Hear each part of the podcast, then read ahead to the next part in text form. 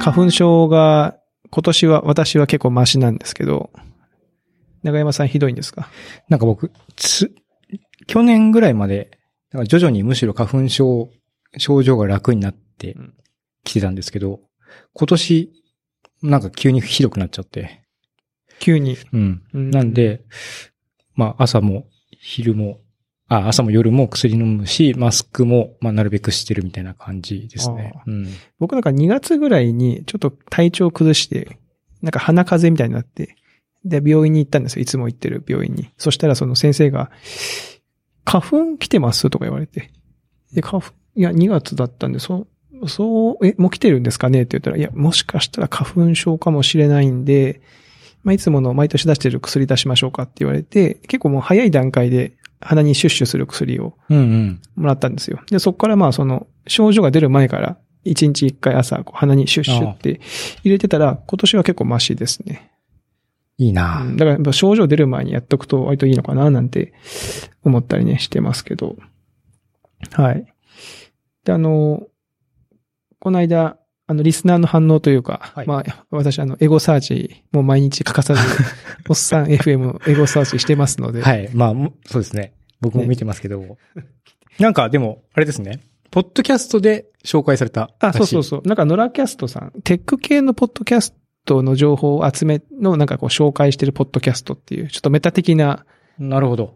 えー、それの第何回ですかね。一番新しいやつかな。17回って書いてある、17回で、うんはい。あの、おっさん FM の、えー、タタール人のやつ。えー長山さんがタタールおっ人さんの胸に刺さる物語、はい。21回のやつか。はい。はいはいはい。ああれ、あれをが紹介してそう、こいたれね、このだきました。ポッドキャスト聞こう聞こうと思って、今日、今日聞くぞと思ったら、イヤホン、イヤホンを家に忘れて、全然聞けないでいたんですけど、え、どんな、いや、なんか、あのーまあ、おっさんの胸に刺さる。まあ、タタール人の話自体が、なんて言うんですか、その、こう、いつかやり、いつか来るぞ、いつか来るぞ、つって、なかなか来ないみたいな、まあ、話が結構胸に刺さったという話でで、まあ、あのーなんかその、ポッドキャストのまとめのサービスを、その、勢いに乗せて作りましたとかって言われてまして。いや、なんかね、あの、楽しいですね。この、なんていうんですか、全くこう、関わりがない人から言及される、インターネット現象の喜びみたいな。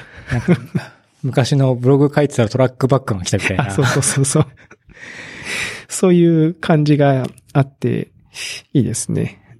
なんというかね。はい。なんでまあ、あの、感想等々書いていただけると、またね、あの、紹介もさせていただけますし。ぜひ、シャープおっさん FF なり、YouTube の方にでも、コメントでも、そうですねね。チャンネル登録をね、はい、して、していただきましてね、と思ってますけど。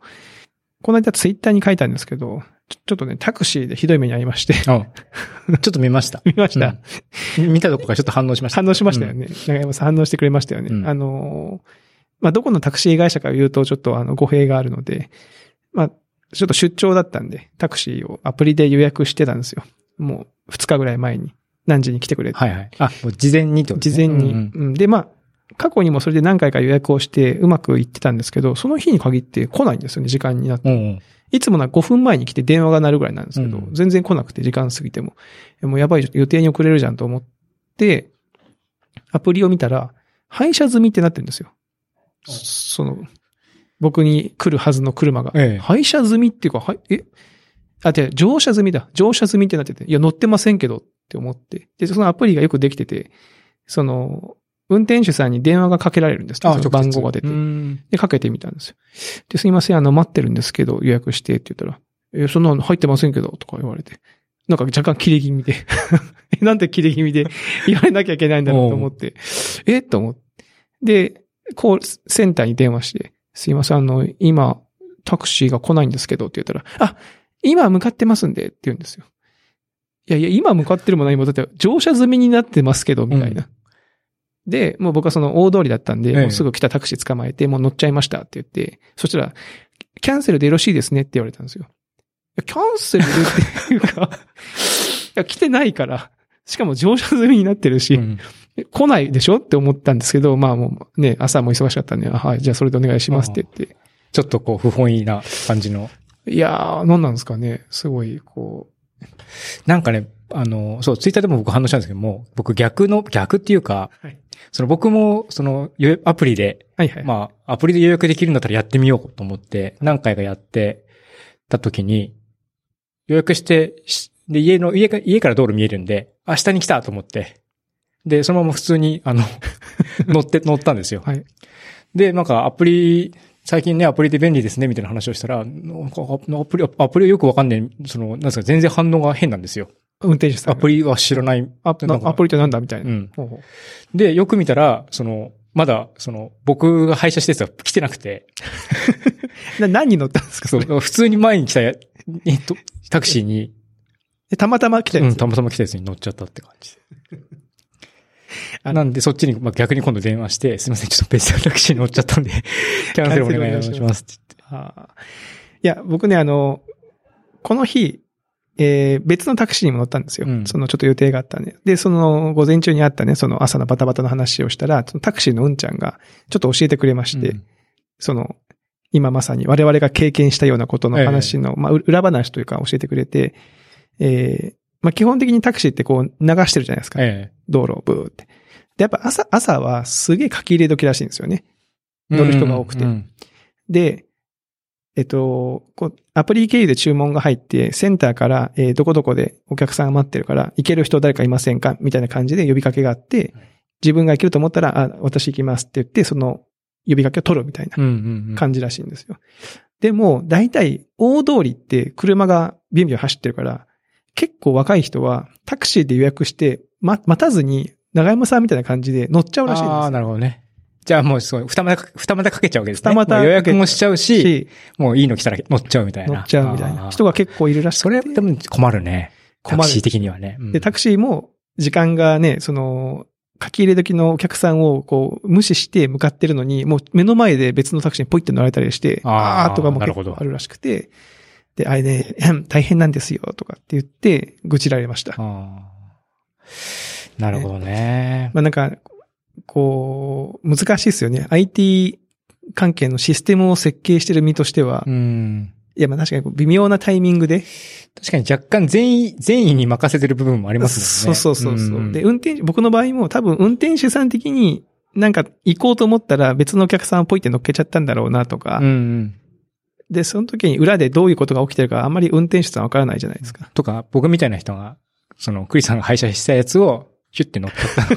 勝手にね。あ、その可能性もありますでも、よね。まあね、な名前確認されて、そうそうそうそう。まあ、なんですか、ちょっと意地悪だったら、うん乗れればいいやと思うから、え、クリスさんですか？って言われたら、ああ、ああ、ああ、はいマジで適当にごまかしていったら、まあ、別に怒られることないじゃないですか。ないないない。うんあそうなんですよね。だからちょっとタクシー、まあ便利なんですけどね。なるほど。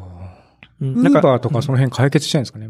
ああまあ、でもあれは流しじゃないから。流しじゃないし、アプリで決済とかもするから、うんまあまあ、今どこに、まあそっか、ダイレクトにどこにいる、どの人だっていうのが、わかるもっから、ね。とはっきりしてるから。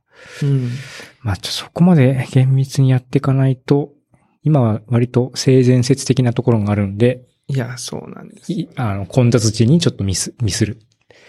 ただ混雑時にミスられるとまたちょっと辛いね。そうなんですよその ジレンマありますよね。僕も普段別にそんな急いでないのに、うんたまたま急いでる日うにんそんなことなったら、で、僕は結構ツイッターにちょっとマイルドめにね、クレーマーじゃないので、うん あの、システムを作ってる身としては、ほどねあの、ね気持ちはわかりますよって書きましたけど、え内心は違いますよ。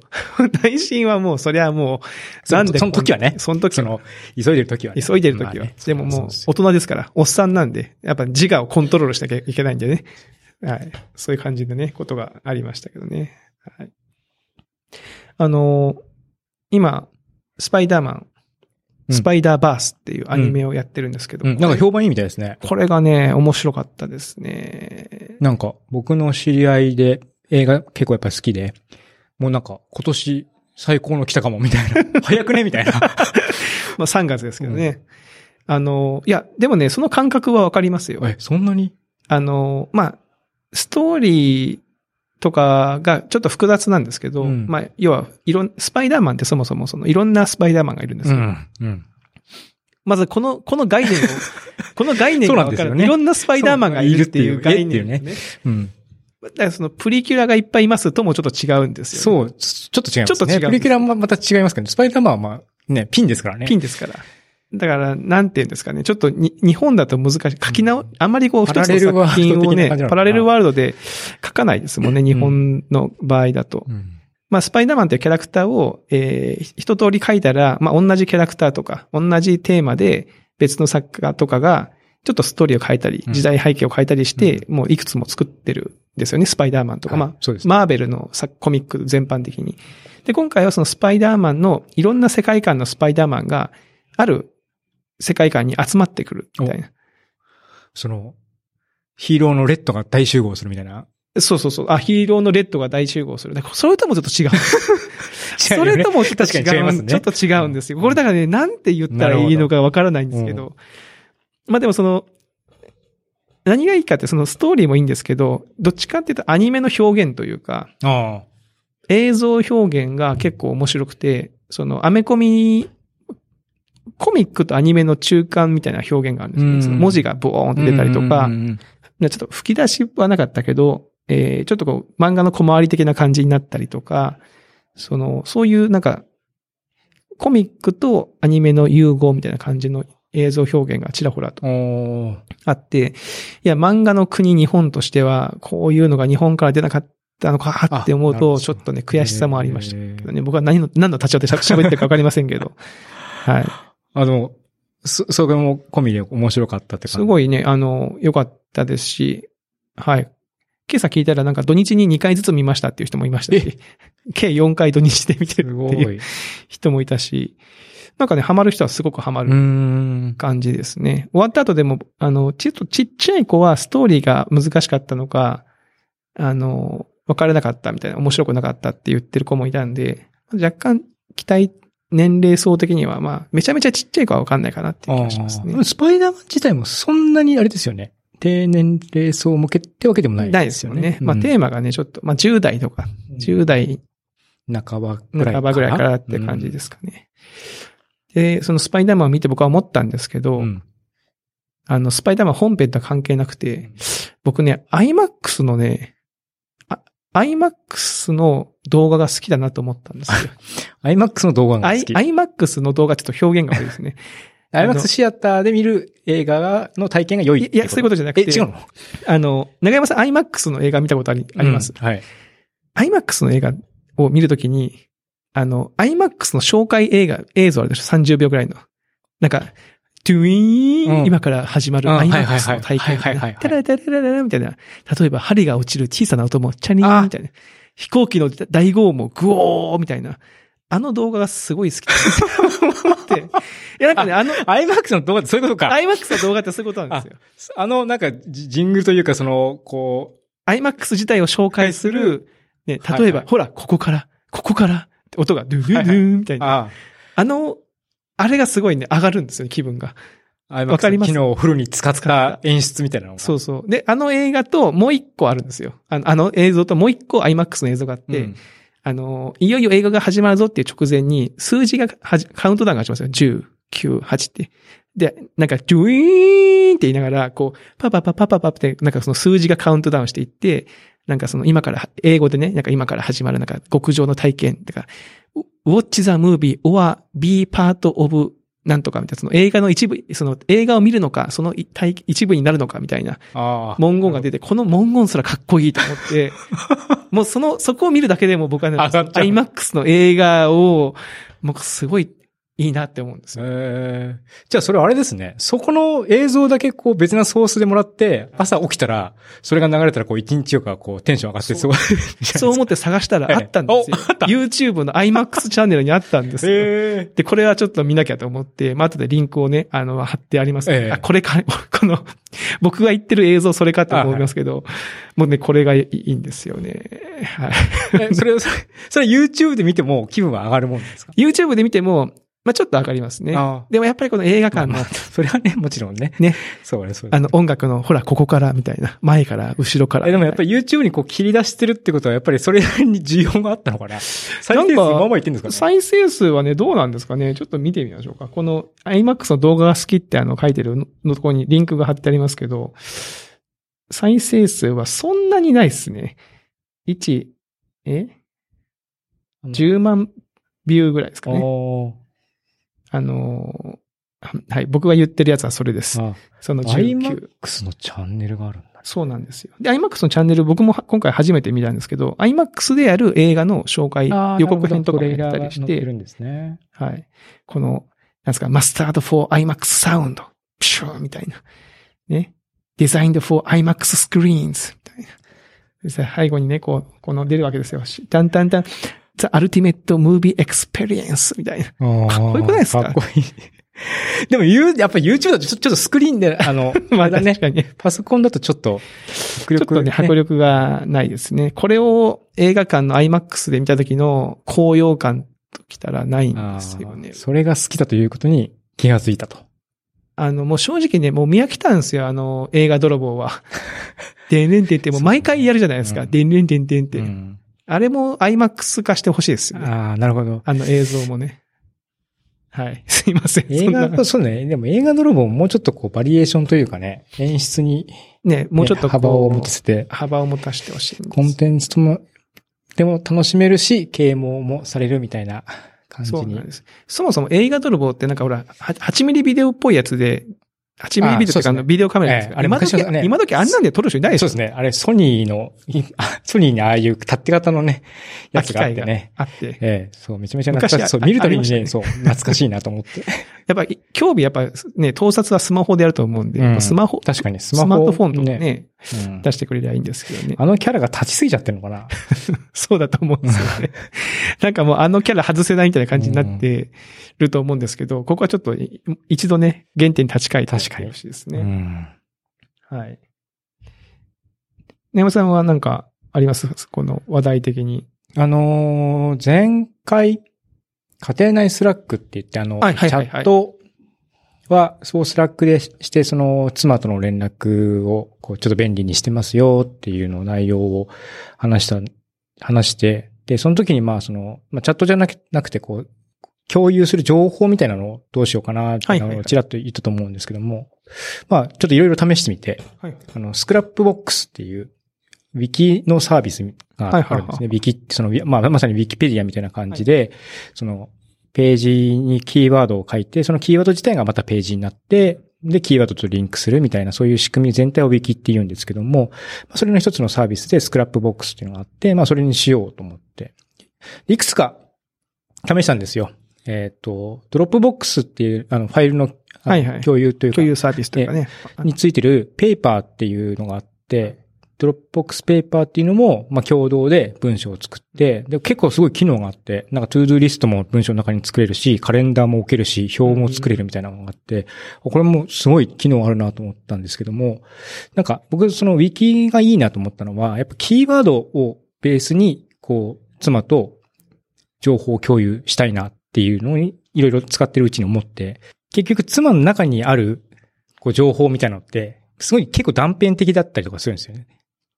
どういうことかっていうと、その、誰々ちゃん、その、自分の娘の友達の誰々ちゃん、みたいな。で、そのお母さんは誰さん。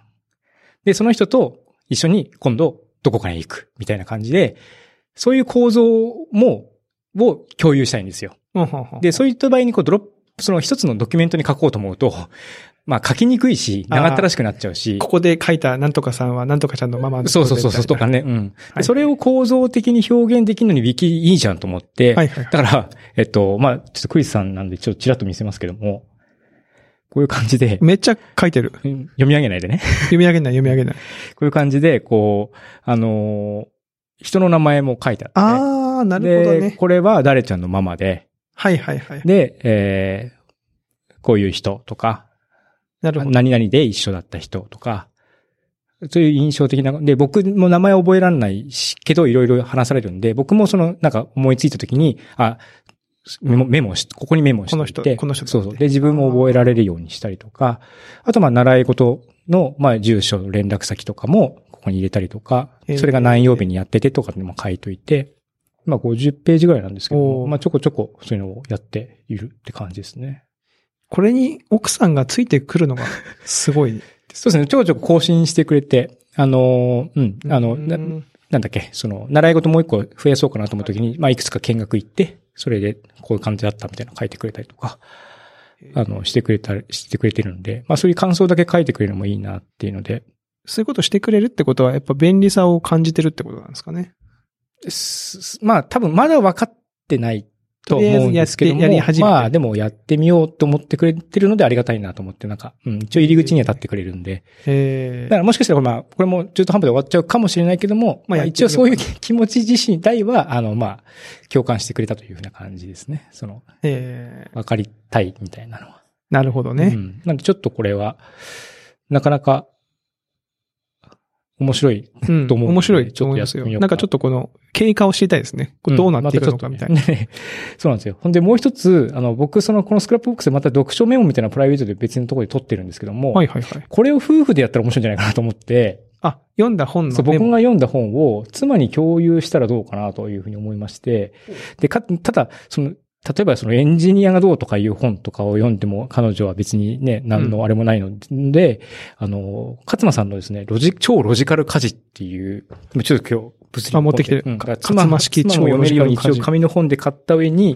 はいはい。これを僕が読んだのを、えっ、と、 Scrapbox にさらにま、箇条書きにしてまとめてみたいなのを、ちょっとやってみたんですよ。すごいですね。どこに行こうとしてるんですかね。いや、どこ、ど、どこ行くんですか 行こねう。としてるんですえー、で、まあ、その、この本自体は、あの、まあ、この本の紹介ですけども、この本自体は、その、まあ、勝間さんらしい感じで、その家電とか、その効率化、家事の効率化を極限までして、まあ、もっと時間を有効に使おうと。うんうんうんで、そのために多少、その高い家電をか買っても十分元取れるよ、と。で、こういうふうに使ったら、私はこういうふうに使ってるよ、とか、こういうふうに使ったらいいよ、っていうのを、結構でもね、あの、内容、細かく、あの、書いていて、料理から掃除、洗濯、ファッション、収納、健康管理まで、えー、結局、勝間流みたいなのが、いやー、最まそうですね。最近あんまり勝間さんの本読んでなかったんですけども、あの、ブログを書き、書いてて、そこでなんか結構いろいろなんですかね、彼女の家電をね。そう、家電の紹介がすごい面白かったから、うん。あ、こんな感じなんだと思って、それでちょっとちらっと見かけたんで、あ、これかと思って買って。えー、いや、うちもね、その勝間さんのブログを、うちの奥さんが読んでて、ええ。あの、ホットクック、欲しがってるんですよね。ホットクックでもうちょっと置く場所が今なくて。そうなんですよね。でかいんですよ、ホットク勝間さんック。広いんだな。そうなんです普通の家だってヘルシオ2台置けねえもよ。ん。置けなきゃいけない。後ろにだ置けねえなと思って。便利ですよね。面白いですね。その、ぼ僕はそのキッチン系のやつを、あの、知ってますけど、それ以外の、面白かったのは洗濯を吊るさないっていうえ？のが載ってて、こう広い、なんか自立型のネットみたいなのがあって、それにこう、巻く。え、どういうこと？巻く自立型のネットに巻く。うん、なんかね、ネットを、ネットに。ほまあ普通洗濯はこうなんか、あの、洗ったやつをピンパンパンってこう、そうそう。ハンガーでえっ、に干したりと、そうです。吊るしたりしで、ますよね、そのハンカチとかタオルとかあるじゃないですか。あるある。で、こういう靴下とか、そういうのを、あなんていうのそのもー、うなんかあの海岸とかに漁師さんが置いてあるような、あの、なんですか、煮干しじゃねえや、その、アジの、わかめとか。ア。ジの開きとか、はいはい。そういうのをね、いうのミニチュア版みたいなやつの上に置いて、ほうほう。それをさらにお風呂に、あの、勝間さんは、ああ、のお風呂は結構乾燥するって言いますね。奥あの、バスタブの上にちょうど乗せて、で、それで、あの、風通しを良くして、まあ、換気扇とかはいはい、で、はい。えっ、と、乾かしちゃうっていうのがあって、まあ、お風呂ってね、なんか、一日で数十分しか入んないけど、割と場所でかい上にちょっと応用が効かないみたいな場所なんで、はいはいはい。あ、こういう使い方も面白いな。ええ確かにこの一瞬で畳めるのはいいですよね。この小物小物系をちまちま干したりするのって結構めんどそうくさいですよね。そうそうそう。うん。わかる。っていうのがあったりとか、そうなんですよ。まあ僕、そうですね。だから、あの、男の人でも家事の手伝いとか、まあもちろん一人暮らしの人も、まあ家事しなきゃいけない。っていうか、むしろ一人暮らしの人は自分で家事しなきゃいけないんで、男性でも結構いろいろヒントになるなぁと思いました。ええ面白い。そう。逆になんか、なんかそう、えっ、と、24時間ゴミが、ゴミが捨てたいから、家に置いときとなくないから、24時間ゴミが捨てられる物件がまず引っ越しの条件になるみたいな。まあ、なるほどね。うん賢いねそっからみたいな。もう発想がそこからだ。うん。あそれはすげえな。ええいや、勝間さん、やっぱ頭いいっすね。面白い。なんかね、そう、発想が豊かで面白いなと思いました。読んでみよう、僕も。そう。あと食材の買い方とかね、結構いろいろ参考になるんで、これちょっと、まあ、あの、それをメモにまとめた。たまだってもこれ妻、妻読んでないような気がする。けども、まあちょっとまたうん、過剰書きなる。ほどね。そう、だから本は多分ね、まあ彼女じ時間があんまないんで、つ妻時間がないんで読まないと思うんですけども、箇条書きにしてメモで僕の感想も入れ書いてるんで、なんか、これはうちでもできるかもとか、これはさすがに無理じゃない、ヘルシオ2台は無理みたいなとかっていうのはもう書いてるんで、まあ、そういうのも含めてくれる、含めると読んでくれるかなってちょっと。興味があるところだけピックアップして読んでもそうそうそういいわけだしね。なるほどね。っていうのもちょっとやってみてるって感じですね。面白い。そうなんですよ。普段、普段はでも Kindle で読んで、Kindle 脇に PC で画面を2つに分けて、はいはい。左半分をメモにして、右を Kindle にして、それでメモを取りながら読書するっていうのを、まあ本気で読むときはそういうふうにしてるんですけども、えー、本だと、紙の本だと、すげえこう、あ、わ、わかる。と、と閉じちゃったみたいな感じで、あの、初見台っていうんですかね、こう開いたままにできるやつをたまにこう、使ってる人がいて、その人の気持ちがちょっと分かったな、みたいな感。じですね。うん。まあでも、メモを取りながら本を読むっていうのもね、その、ちょっとこう、なんか、情報を整理しながら読んでいくっていうことで、良さそうですし、ね、いい、いいですね、それね。そう、まあ本自体もかなりおすすめです、これは。うんちょっ、と一周古くて、えっと、ホットクックはこの時点だとちょっとあんま良くないって言ってるんですけども、なんかその後なんかの転機があって、今は激推しみたいになってるんで、確かに10そうなんだ2017年かなんかの本なんですよね。だからもしかするともう今新しいの出てるかもしれない。あ、なるほどね。うんなるほど、なるほどそ。のなんか料理本本みたいな新しいの出てるんで、料理だけに関してはそっちの新しい本の方が、あの、まあ、勝間、勝間流をフォローするんであれば、新しいかもし、とは思うんですけども、うんこれは結構全般でいろいろ載ってるんで、あの、おすすめです。なるほどね。ん。ちょっと僕も注目してみます。勝間、勝間になります。勝間って懐かしいですね、言い方ねが。。勝間になりますよ。なところで、あそうですね間がいい感じになってきましたがね。はい実は今日ね、あの、いつも朝撮ってるんですけど、うん今日なんか、ちょっとすいません。いろいろと都合があって、夜収録で、テンションがちょっと違うかもしれないです。ずーっと朝だったじゃないですか。はいずーっと朝で、今日初めて多分夜撮るから、い後から自分で聞いてみてどういうテンションかっていうのはちょっと。いや、僕は多分若干テンテンション高いと思いますよ。あ、まあ朝でもまあ高く、低くはないけど、ちょっとこう、あの、あのー乗ってると思います。声出ますね。声が出るね。やっぱ朝朝はね朝はね、うん。なかなか出ないからね。出すぞって感じにしないと出ないですけども、はい。一日置いてくると、まあまあまあ出ますね、これね。まあまあですね。はい。ということで、まあちょっとその辺の感想なんかも。感想なんかもね、あの、聞かせてほしいですし、チャンネル登録ね、よろしくお願いしますね。はい。ということで、えーまた来週お会いしましょう。はい。さようなら。さよなら。